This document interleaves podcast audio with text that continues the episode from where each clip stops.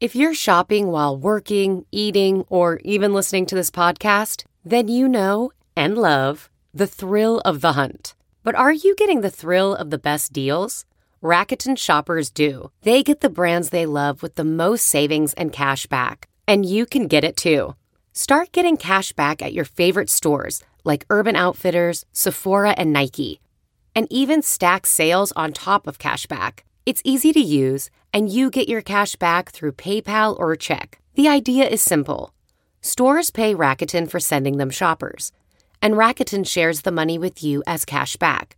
Download the free Rakuten app and never miss a deal. Or go to Rakuten.com to start getting the most bang for your buck. That's Rakuten. I'm Margaret Brennan in Washington, and today on Face the Nation, the war in Ukraine takes a turn for the worst, and leaders around the world desperately search for a way to end the death and devastation. On day 18, the crisis in Ukraine is intensifying. Overnight, Russian forces fired missiles for the first time into Lviv, a city in western Ukraine dangerously close to the Polish border. The relentless bombing, shelling, missile attacks and atrocities in other key regions of Ukraine have increased, and there are serious concerns in the intelligence community about Vladimir Putin introducing chemical weapons into Russia's blitz on the devastated country of 44 million citizens. I'm not going to speak about the intelligence, but Russia would pay a severe price if they used chemical weapons. What would that severe price be? President Biden maintains that the U.S. will not send troops, but will continue to defend NATO's interests in the region. Direct confrontation between NATO and Russia is World War III, something we must strive to prevent. We'll have the latest reporting from Ukraine and hear from its foreign minister, Dmytro Kuleba. Plus, we'll ask White House National Security Advisor Jake Sullivan what our options are at this critical time. We'll also look at the worldwide economic impact of the war in Ukraine. Inflation in the United States, already high, leaps yet again as Russia's invasion sends the global oil market into turmoil. Is the president correct when he says it's due to the Putin price hike? Make no mistake, inflation is largely the fault of Putin. We'll talk with the head of the International Monetary Fund, Kristalina Georgieva, and Mohamed El-Erian, the top economist at Allianz Capital. All that and more is just ahead on Face the Nation.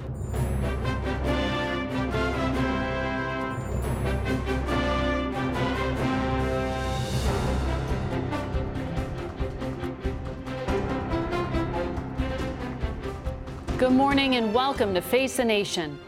There is no end in sight to Russia's rampage on Ukraine. The Ukrainian government says the civilian death toll alone is in the thousands. Ukraine's president said today that 13,000 Russians are dead in the conflict. The U.S. cannot confirm that death toll. Today, news about the death of an American journalist, Brent Renaud, killed in a Russian attack on the capital city of Kyiv. Our Charlie D'Agata has been reporting from Kyiv since the invasion nearly 3 weeks ago. Charlie? Good morning, Margaret. The regional governor said more than 30 cruise missiles struck that base less than 20 miles from the Polish border. It's a military base that's been used by the U.S. and NATO partners for training exercises, drawing the West and U.S. allies closer to the fight. The overnight aerial assault in Lviv is the latest attack in a Russian offensive that has widened and intensified by the hour. Russian tanks rumble down the street in the besieged port city of Mariupol. There's been no let-up in Russia's relentless bombardment. To the west, in Russian-occupied Melitopol, thousands of residents protested in the streets after video emerged appearing to show Russian troops kidnapping its mayor. And the Ukrainian government says a second mayor has been abducted from the city of Dnipro-Rudna. There's now growing evidence that the airstrike that destroyed the maternity hospital in Mariupol may be part of a systematic campaign. The World Health Organization has verified 24 attacks on medical facilities since the invasion began. After taking fire at this hospital in Kyiv, they covered the windows and work with the lights out at night. On this building, look, not finished building, in the highest floor, right. Work a sniper. A sniper? Sniper. While we were there, doctors were saving the life of a first responder torn apart by shrapnel, even while trying to rescue the wounded. With the Russian advance now bearing down, Ukrainian President Volodymyr Zelensky rallied residents to defend the capital in an overnight address. If they kill all of us, then they will enter Kyiv, he said. If this is the goal, then let them enter, but they will not find friends among us. It is already a reality in the suburb of Bucha, where they're burying the dead in mass graves, a terrifying prelude of what may be to come. Now, the outskirts are really getting hit hard now, and as Russian forces move into more densely populated areas, the civilian death toll is rising dramatically, and residents are now risking their lives just to get away. Margaret? Charlie D'Agata in Kyiv, thank you. We turn now to Odessa in the south of Ukraine and our Chris Livesay for a look at how the Ukrainians are coping. It's the pendulum of war. First, deathly loud. Then at once, a deafening silence. In the Black Sea port city of Mykolaiv, the morgues are full, mostly with civilians. These victims laid out in the freezing cold.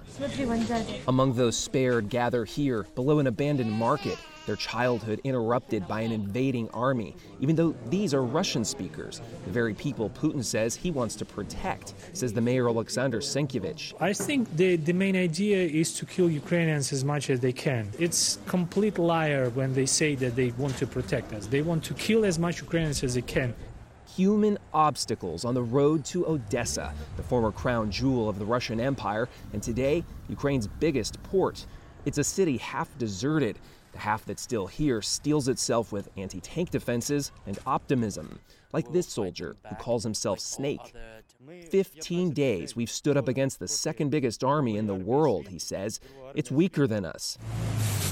Others fill sandbags where a Russian fleet could float ashore any day. Sergei, a plastic surgeon, is ready to stitch up combat wounds, even take up arms. Russian nation, look at us. We're very peaceful nation, but we all have the brave heart.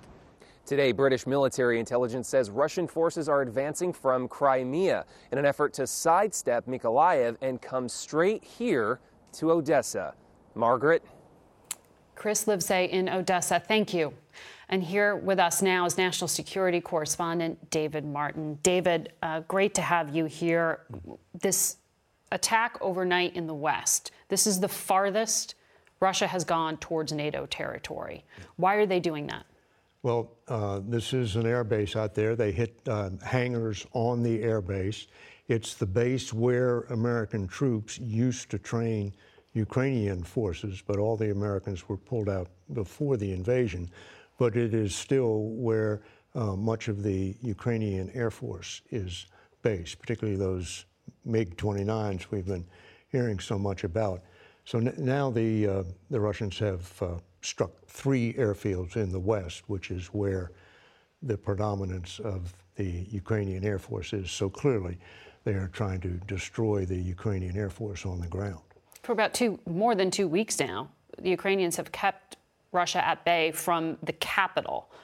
Are they close to encircling it? They get a little closer every day. I mean, you still have to call it a creep or a crawl. And actually, the latest today is that they got reversed a little bit. The Russians got reversed a little bit in one of the towns northeast of Kyiv, which had been isolated, and the Ukrainians were able to reopen a resupply route into that city. So it's grind them out, but you heard what Charlie D'Agata said. You can hear the shelling getting closer and closer. Russia, though, is willing to use munitions that have been banned under international law. We know that. We heard President Biden warn about chemical weapons use.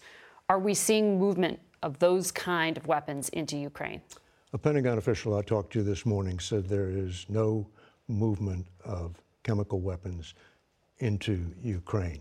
At least they're not seeing the signs of it. The concern is that the Russians will seize one of these biomedical research facilities that Ukraine has, where they do research on deadly pathogens like botulism and anthrax. seize one of those facilities, weaponize the pathogen, and then blame it on Ukraine and the U.S. because the U.S. has been providing support for some of the research being done in those facilities.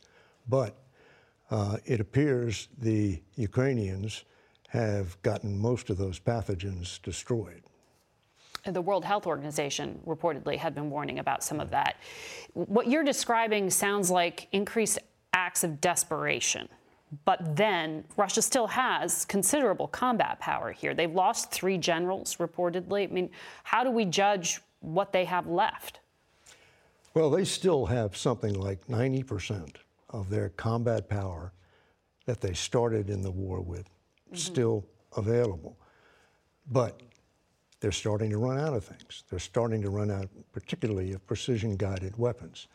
And sometime in the near future, maybe this week, Putin is going to have to make a decision about starting to bring reinforcements in from the interior of Russia. Certainly more munitions, maybe more troops. And that will obviously be a sign that he continues to go ahead and double down on this grind-them-out type of warfare that he's adopted. David Martin, thank you for your reporting. We go now to White House National Security Advisor Jake Sullivan. Good morning to you, Jake. Good morning. There are a lot of developments to get through with you. I do want to ask you about these reports that U.S. journalists have been killed in Ukraine by Russian forces. Do we know what the consequence would be for Russia killing an American? Well, this is obviously shocking and horrifying, and I've just learned about it as I came on to air here, so I will be consulting with my colleagues, we'll be consulting with the Ukrainians to determine how this happened and then to measure and execute appropriate consequences as a result of it. Jake, there are reports of white phosphorus being used in Ukraine, reports of chlorine gas. How imminent is a chemical weapons attack in Ukraine? We can't predict a time or place. All we can say is that there is an escalating level of rhetoric on the Russian side trying to accuse the Ukrainians and the United States of potentially using chemical or biological weapons. And that's a tell, Margaret. That's an indicator that, in fact, the Russians are getting ready to do it and try and pin the blame elsewhere. And nobody should fall for that. That is why we've gone out so decisively at the United Nations Security Council and elsewhere to rob the Russians of the capacity to pin this on anyone other than themselves. And as the president said on Friday, if in fact the Russians do use chemical weapons in Ukraine, they will pay a severe price. Overnight, Poland's president has said use of a weapon of mass destruction would be a game changer for NATO. President Biden seemed to say military force is completely off the table in Ukraine, even if a weapon like this was used. Is that the case? We are consulting with our allies, and collectively we are communicating directly to the Russians. Sitting here before you today, I'm not going to go further than what President Biden said on Friday, which is that the Russians would pay a severe price if they were to move forward with chemical weapons. But none of the sanctions you've imposed so far have stopped Putin. So is there any red line for the administration here in terms of humanitarian catastrophe that would change the president's calculus? Is this a game changer? The use of weapons of mass destruction would be a shocking additional line that Putin is crossing in terms of his assault on international law and international norms, his assault on the human rights and human dignity of the people of Ukraine. But bottom line, Margaret, the premise of your question, which is, well, sanctions haven't stopped Putin, so are they not working? I think we have to look at this in 2 respects. One is, have we imposed severe costs on Russia for its invasion of Ukraine? And the answer is yes. And the second is, have we been able to help the Ukrainians defend themselves against these attacks, to push back Russian forces from being able to take major cities, including the capital city, Kyiv? And the answer to that is yes as well. And part of the reason why Putin is resorting to the possibility of extreme tactics like the use of chemical weapons is because he's frustrated, because his forces aren't advancing. You said that consequences have been communicated to Russia, but from my reporting, I've heard there's no presidential contact. There's no Secretary of State contact. The military leaders in Russia just aren't picking up the phone. You personally have communicated this to someone in the Russian government? I'm not going to get specific about the nature of our communication with the Russians. I will also say that it's not just the United States that has channels to the Russians, but many of our allies and partners. And we coordinate closely in terms of what we communicate to them, how and on what topics. And that will continue, but it will continue through private diplomatic channels. The U.S. policy is to help Ukrainians defend themselves. How confident are you that you can keep those supply lines open? We believe in our capacity to continue to flow substantial amounts of military assistance, weapons, and supplies to the front in Ukraine. We have been successful in doing so thus far, and we believe that we have a system in place that will allow us to continue to do so, notwithstanding the Russian threats. And we believe that these weapons are making a significant difference in helping the Ukrainians defend themselves. Of course, we're merely helping provide the tools. This is getting very close to NATO territory. Is the U.S. policy that any strike into Polish territory or airspace, intentional or unintentional, is an attack on NATO? The president has been clear repeatedly that the United States will work with our allies to defend every inch of NATO territory, and that means every inch. And if there is a military attack on NATO territory, it would cause the invocation of Article 5, and we would bring the full force of the NATO alliance to bear in responding to it. But that's an accidental, errant shot? Look, all I will say is that if Russia attacks, fires upon, takes a shot at NATO territory, the NATO alliance would respond to that. It's been a very busy few hours for you. I'm tracking what is happening overnight as well in Iraq. Iran's Revolutionary Guard has now claimed responsibility for firing ballistic missiles into northern Iraq towards a location where the U.S. consulate is located. Are you condemning Iran for carrying out this attack? Of course, we condemn Iran for carrying out this attack. We're still gathering information on what precisely the target was. What we know at this hour, Margaret, is that no U.S. facilities were hit, no U.S. persons were harmed. But the United States is absolutely clear. We will do whatever it takes to defend our people, our interests, and our allies. And we are in consultation with the Iraqi government and the government in Iraqi Kurdistan, in part to help them get the missile defense capabilities to be able to defend themselves in their cities. So the nuclear deal is not dead? This is not the first time Iran has, as things stand right now, the various negotiators are back home in their capitals, and we will have to see what happens in the days ahead with respect to the diplomacy around the nuclear deal. Jake, I have to let you go. Thank you for your time today.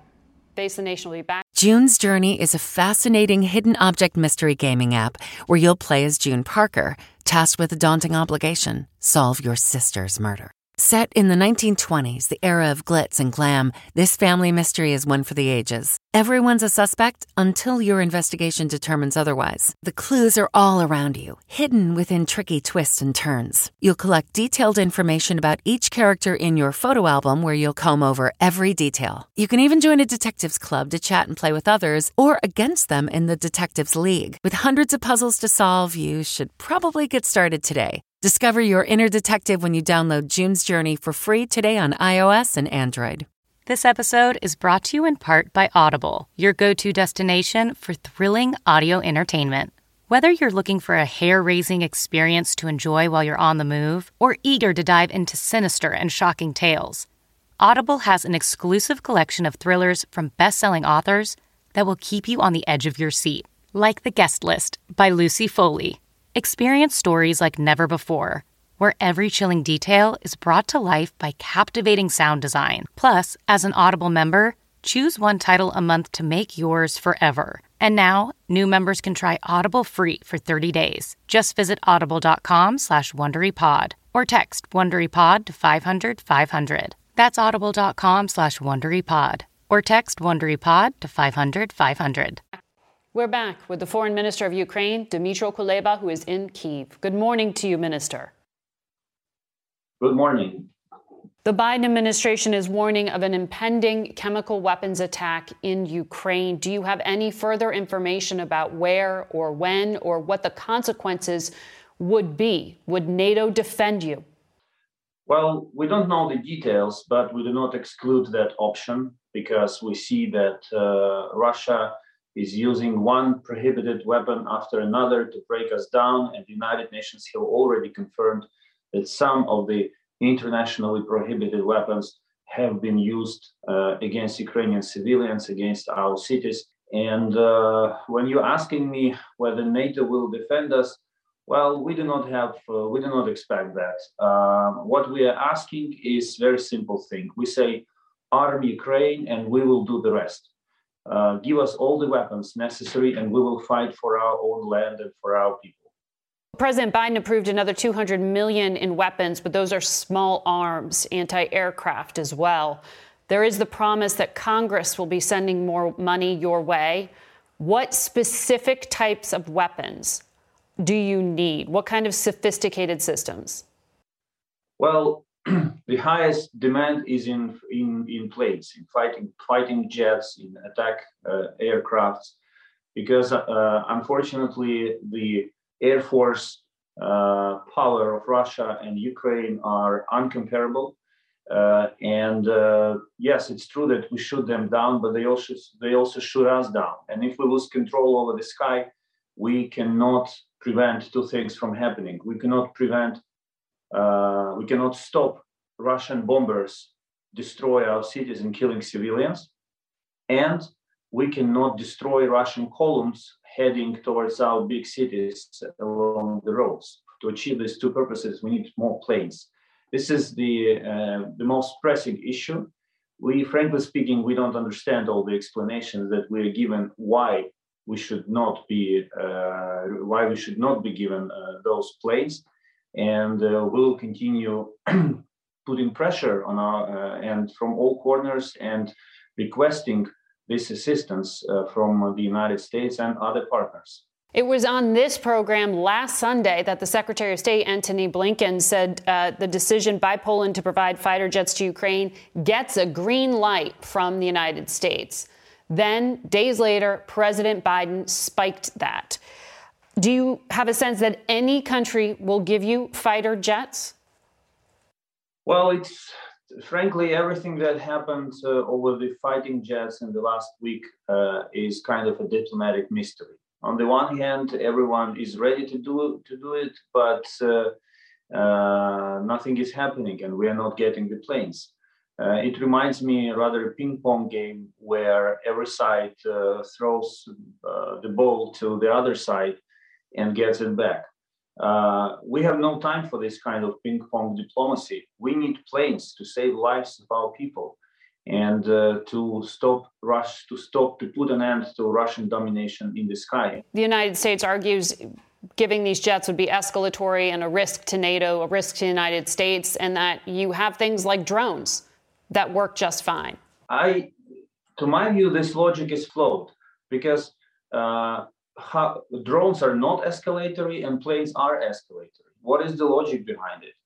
Anti-tank weapons are not escalatory and planes are escalatory. First, what else Russia has to do for everyone to understand that they already reached the peak of escalation? They used, as I mentioned in the beginning, weapons prohibited by international conventions. Why are we so afraid of another escalation? We need to defend ourselves. The president of Poland said that what happened in the past week, specifically the bombing of that maternity hospital that got so much attention around the world, that it bears the features of genocide. Is that what you believe Russia's intent is? Well, President Putin definitely believes that Ukraine has no right to exist as a country. He doesn't recognize our identity. He says we are the Russians, we are not Ukrainians, we are the same, which is obviously not the case. And from what we've been seeing in recent 3 weeks is a series of deliberately committed war crimes against humanity, And when they bomb hospitals, maternity houses, schools, when they kill civilians passing by trying to be evacuated from the war zone, that, of course, indicates that they are trying to break us down and to destroy us. Minister, thank you for your time and stay safe. Welcome back to Face the Nation. For a closer look at what Americans are thinking about the war in Ukraine, we go to CBS News Elections and Surveys Director Anthony Salvanto. Good morning to you, Anthony. Good morning, Margaret. You know, some of the biggest news of the week was the Biden administration's decision finally to put a block on imports of Russian petroleum products into the United States. So they admit it is going to make things more expensive for consumers. What did Americans think about that? Margaret, there is wide support for oil sanctions against Russia, and something we don't get to say every day. It is bipartisan, in fact, really strong with both Democrats and Republicans. But importantly, in a poll, you want to follow up and ask people then, what if that means you're going to pay more at the pump? And when you do that, majority support remains at 63%. Now, this is something we'll have to watch. It might depend on just how much those prices rise, but you ask people why it is that they support the sanctions, and it's not that they say they can readily afford it. It's that they say they want to help Ukraine and punish Russia. Margaret? But inflation is already at a new 40-year high. So just how tolerant are people going to be? Well, what happens is people feel like Russia is not going to stop at Ukraine. There's 69% who think that Russia is going to invade other countries. And they're concerned about a wider war. They're concerned about a global recession. And when you look at the folks who are most concerned about that, they're even more likely to support the oil sanctions. So you read this sense that people might be willing to pay more now in order to try to stop or avoid something worse later, Margaret. Anthony, how do Americans assess the president's leadership during this crisis? Well, his handling of it is up over the last week, but it's still not net positive. A couple of reasons for that. One is people say they still feel nervous about this. And secondly, there's half the country that says they want him to take stronger action towards Russia. So we followed up and we asked, well, what would be stronger action? And the things that pop out are even stronger sanctions and supplying more military weapons to Ukraine.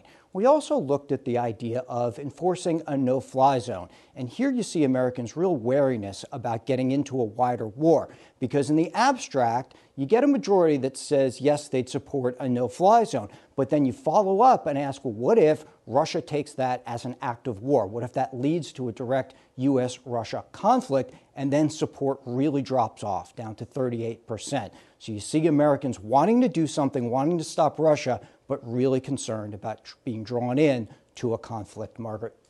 Anthony Salvanto, thank you. We'll be right back. BP added more than $70 billion to the U.S. economy in 2022 by making investments from coast to coast. Investments like building charging hubs for fleets of electric buses in California and starting up new infrastructure in the Gulf of Mexico. It's and, not or.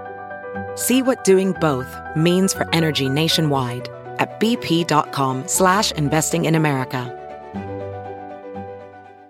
When you choose Organic Valley, not only will you be enjoying great tasting dairy, you'll help to save over 1,600 small organic family farms who are protecting over 400,000 acres of organic farmland and all the plants and animals that call it home. This is dairy you can feel good about. It's great tasting, high-quality organic dairy, ethically sourced from small organic family farms. To find Organic Valley Dairy near you, visit ov.coop.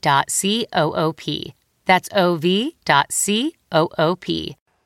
Last week, harsh financial sanctions and trade restrictions were put in place to punish Russia and cripple its economy. Among them, the banning of all Russian imports of oil, gas, and coal, as well as goods like vodka and caviar.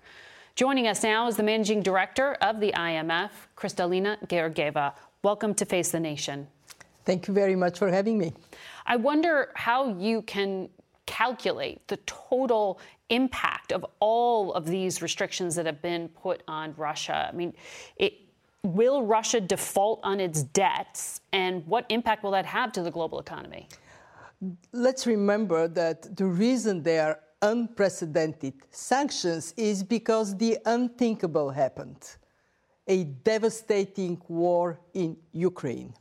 And the impact of the sanctions is quite severe for the Russian economy. We expect deep recession in Russia, and this abrupt contraction is affecting already how the Russian population is taking the hit on them.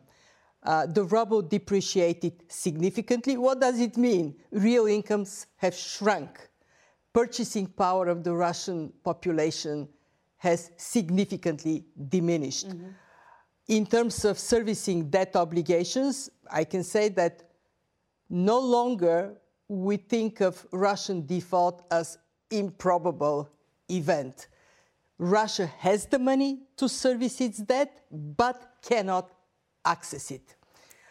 What I'm more concerned is that there are consequences that go beyond Ukraine and Russia. Right. I mean, you have said that the crisis in Ukraine could cause famine in Africa, for example. You look at the wheat imports and the price spikes there.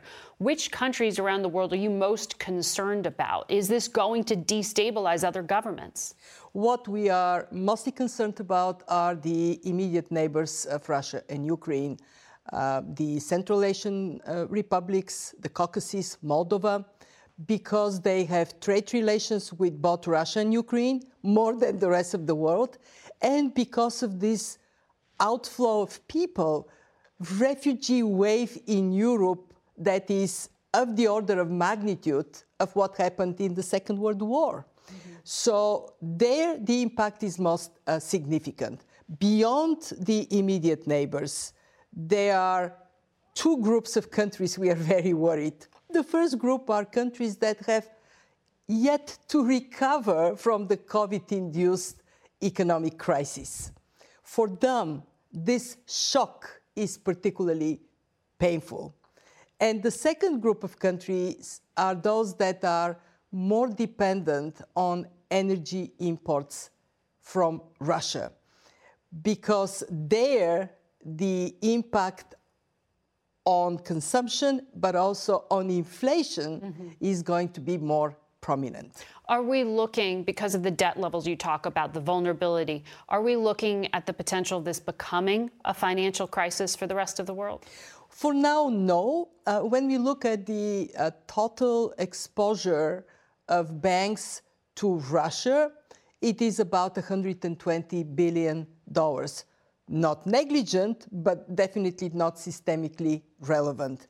And what we are also seeing is that while inevitably we are going to downgrade our growth projections for 2022, it is still going to be a positive growth rate. For countries that have been fast to recover from the COVID crisis, like the United States, growth is robust. It is those that were falling behind where the impact is more severe. And let me say this. Yes, war in Ukraine means hunger in Africa. But war in Ukraine also has social implications for many, many countries through the three channels that are already demonstrably impactful. One, commodity prices, energy, grains, fertilizers, metals. Two, the impact that has on inflation. And in countries where inflation has already been high, this is dramatic. Like the United States. Like the United States, like many emerging market countries. Think of Brazil, Mexico. And three, what do we do when we have to fight inflation? We tighten financial conditions. I have a question for you. You've been working on emergency funding for Ukraine. If that government falls, Can Russia seize that money? If Russia installs a puppet government in Ukraine, can they get access to that money? We are thinking of our interactions with Ukraine as being very productive. We have provided $1.4 billion in emergency financing into the Ukrainian special account with the IMF. In other words, it is being drawn by the government of Ukraine, and nobody else can touch it. And we see that the Ukrainian authorities have been remarkable. Margaret, we had negotiations on this $1.4 billion, and my staff tells me they can hear the air raids, sirens, and yet works go on.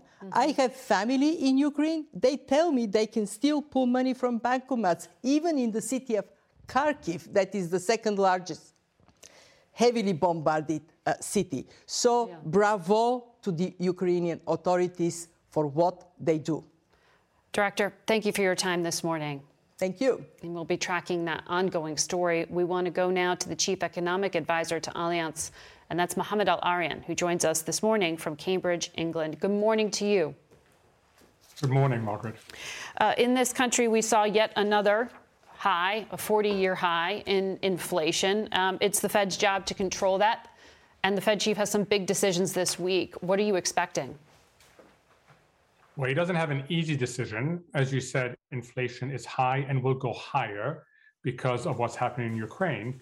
And basically, he's got to make a choice, hit the brakes, regain credibility, but risk a recession, or tap the brakes, and we have an inflation problem going into next year. We are here because the Fed is very late and has no good policy options available anymore. No good policy options. You're expecting what kind of rate hike, and what is the risk of recession at this point? Goldman Sachs, I know, up their forecast to at least a 20% chance of a recession in the United States. Yes, and they are thinking that we're going to get 7 hikes this year. I don't think we will get 7 hikes. I don't think this economy can support 7 hikes. And if we do get 7 hikes, we will go into recession. That's the cost of being late. I suspect that what we'll hear on Wednesday, Margaret, is a 25 basis point rate hike. We will hear that more are on the way, and we will hear that they will also contract what has become a $9 trillion balance sheet. We are in this absurd situation that last week, when we got the 7.9% inflation print, the Fed was still putting liquidity into this economy. That just gives you a feel for how misaligned policy has been. Well, Mohamed, you've been a critic for some time. You know, the White House this week is calling inflation a Putin price hike. But you were on this program back in December talking about how serious inflation was. Where does the responsibility for this lie exactly? So it lies in the circumstances. It lies in the Fed being late and mischaracterizing inflation. Till the end of November, they were calling it transitory. But also, to be fair to the administration, there will be a Putin inflation component. I estimate that at 7.9%, we will probably get very close or above 10% before we come down. And that difference will be all because of the disruption that Putin's war imply for commodity prices, supply chains, and shipments. Double-digit inflation. When do you think we will see that? I mean, people are really feeling it now. Yeah, if it happens, it will happen in the summer, and people will feel it. The worst thing for us would be not only do we feel the higher inflation, but we also feel income losses. That's why it's critical to avoid a recession. We can't avoid stagflation, lower growth, higher prices, but we certainly can avoid a recession, and we can bounce back quickly. As we said, I mean, it is the Fed's job to control inflation. The White House is saying both that it is not their fault, but that they're doing something about it at the same time. Are there political measures here that actually can be taken? There are, and they're stuck in Congress. You can do more to increase labor force participation so that wage pressure comes down. That's about childcare. That's about easing people's way back into the labor force. You can do more to enhance productivity, and you can do more to supply, to remove supply bottlenecks. The administration has policies. Lots of them are stuck in Congress right now. You know, when you talk about supply chain bottlenecks, we have to remember we are coming out of this global pandemic. And just overnight, we're seeing headlines that local authorities in Shenzhen, China, have imposed a new lockdown there due to a COVID outbreak. This is a major manufacturing hub for the rest of the world. I don't want to overstate this, but how concerned should we be about this as a factor? We should, because China is sticking to its zero COVID policy at a time when Omicron makes that policy very hard to implement. So they will have sequential lockdowns that will have spillovers to us. You know, we can be a good house, but we're living right now in a really tough neighborhood. And that's why it's really important to respond quickly. Mm-hmm. We can't fall behind again on policies. Again on policies. Okay. So that's up to the Fed. But when we look ahead for the year, the Treasury Secretary is already saying we should expect 12 months of inflation. When can we play catch up there and bring prices back down? Or are these tools really out of the hands of policymakers at this point? So Secretary Yellen is correct. We unfortunately are going to have at least 12 months of uncomfortable inflation, something that we haven't had since the 70s and 80s.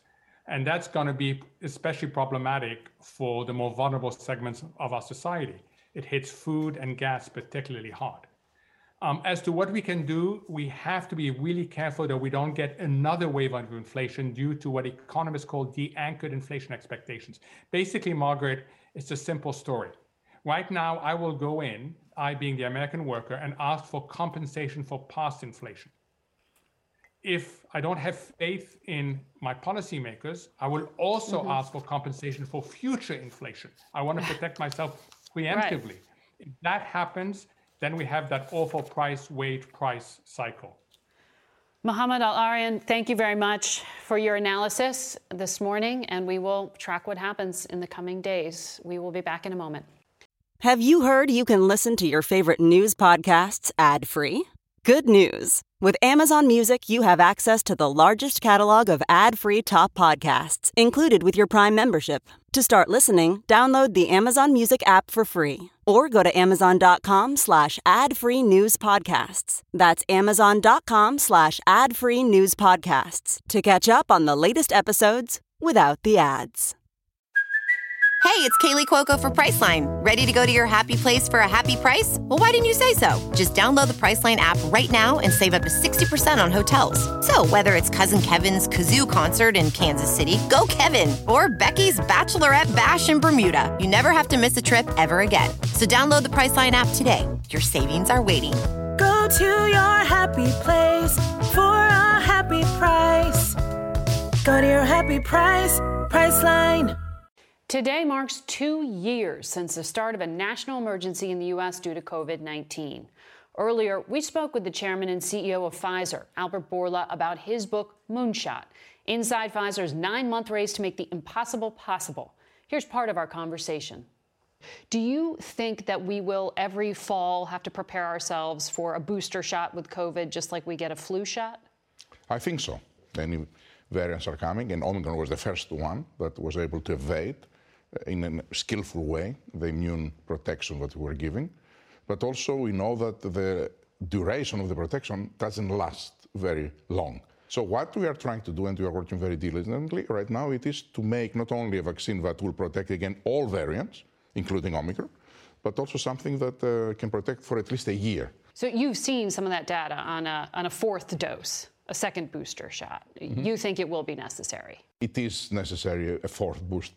Right now, the protection that you are getting from the third, it is good enough, actually quite good for hospitalizations and deaths. It's not that good against infections, but doesn't last very long. Mm-hmm. But we are just submitting those data to the FDA, and then we will see what the experts also will say outside Pfizer. So the question that was number one on my list, and I think for so many parents, is when will the vaccine be available for those children 5 and under? Potentially May, if it works, FDA, I'm sure, will do their utmost to review them fast. So and we will be ready with manufacturing. You are a global corporation. How is the instability in Europe right now regarding Russia and Ukraine impacting you? Do you expect supply chain issues or pricing effects from this? No, I don't think that we will have. We are very independent in terms of our supplying our ingredients from those parts of the world. We are not making over there medicines. We do make some medicines in Russia for Russia, but we do not export. We do not expect to see in the world any disruptions right now, at least, because of this war. You don't plan then to divest from Russia? Every time that you have bans or, let's say, trade restrictions, typically they don't apply to medicines because these are about lives. How can you say I'm not going to send to the cancer medicines to Russians because of what they did? Usually they are exempt from these, let's say, situations, but clearly we don't plan to invest in Russia. Mm-hmm. And we have very little investments there, frankly. What do you think with the technology that Pfizer used and Moderna, mRNA technology? It's still new, and it seems like there are a lot of possibilities for where this could be used. What's the next solution around the corner? I would say that the lowest hanging fruit is other vaccines, how to use this technology to bring vaccines that we don't have right now, or we have and they are not good enough. Flu is a good example. The flu vaccines are not very good in general. And there are other diseases that we don't have. Mm-hmm. Good vaccine. So that will be, I think, the first. The second is oncology, cancer.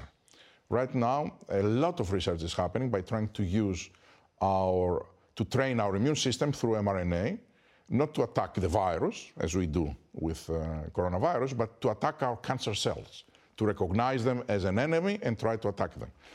That will revolutionize the field if we will be able to be successful with that. How far are you from that? You know, I think there's so much work happening even before the vaccines. We started with cancer in RNA. We will know if we are successful, I think, in the next 2-3 years. Our full conversation's available on our website and our YouTube channel. We'll be right back. Around the world, the moral outrage at the scenes and reports from Ukraine are deafening. But that outrage has not dented Vladimir Putin's resolve. Among the many atrocities last week, Russia bombed a maternity hospital. As pregnant women tried to bring life into the world, some lost theirs. Others defied the odds. Standing next to the American vice president, Poland's leader said a line has been crossed, calling the attack an act of barbarity with the features of a genocide. Vladimir Putin has shown time and again that he does not believe rules apply to him. The U.S. now says he's considering using chemical weapons. Russia would pay a severe price if they used chemical weapons. But what is that consequence that could stop Putin? President Biden has drawn a bright line to say the U.S. will not use military force to stop Russia from killing Ukrainians. Is there a level of catastrophe that might change his mind? Vladimir Putin has terrified European leaders who admit their past complacency may have emboldened him. Britain's top diplomat. The invasion of Ukraine is a paradigm shift on the scale of 9/11. The era of complacency is over. That new reality convinced Germany, a country that had disavowed the militant legacy of World War II, to send weapons to the war zone. But that makes little difference to the 2.5 million Ukrainians who fled their homes in the past 2 weeks and the more than 40 million still there. As Ukrainians defy the odds on the battlefield, Russia is estimated to have lost more soldiers in 2 weeks than the U.S. did in 2 wars in Iraq and Afghanistan. Now Western leaders say they want Russian mothers to stop Putin. Perhaps by losing more of their own sons, they'll protest, realizing that they no longer have anything else left to lose. That's it for us today. Thank you for watching. Until next week, for Face the Nation, I'm Margaret Brennan. Today's guests were White House National Security Advisor Jake Sullivan, Ukraine's Foreign Minister Dmytro Kuleba, IMF Managing Director Kristalina Georgieva, Allianz Chief Economic Advisor Mohamed El-Erian, and Pfizer Chairman and CEO Albert Bourla. The executive producer of Face the Nation is Mary Hager. This broadcast was directed by Shelley Schwartz. Face the Nation originates from CBS News in Washington. For more Face the Nation, we're online at facethenation.com, and you can follow Face the Nation and CBS Radio News on Twitter, Instagram, and Facebook. Face the Nation's also on our digital network, CBSN, at 12 p.m. and 4 p.m. Eastern Time every Sunday.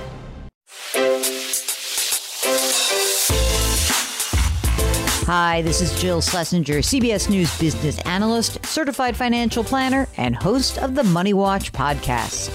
This is the show where your money is not scary and it's not boring. It is a show that's all about you. It's your questions that make it possible for me to provide unconventional and entertaining insights on your money and maybe more importantly, on your life. I'm going to be your financial coach, someone who brings common sense and an insider's perspective on how to manage your money and your emotions. And I promise we are going to have a little bit of fun along the way. Have a question from retirement to career changes to college funding? Just send us an email at askjill@jillonmoney.com. Follow Money Watch wherever you get your podcasts. You can listen ad-free on the Amazon Music or Wondery app.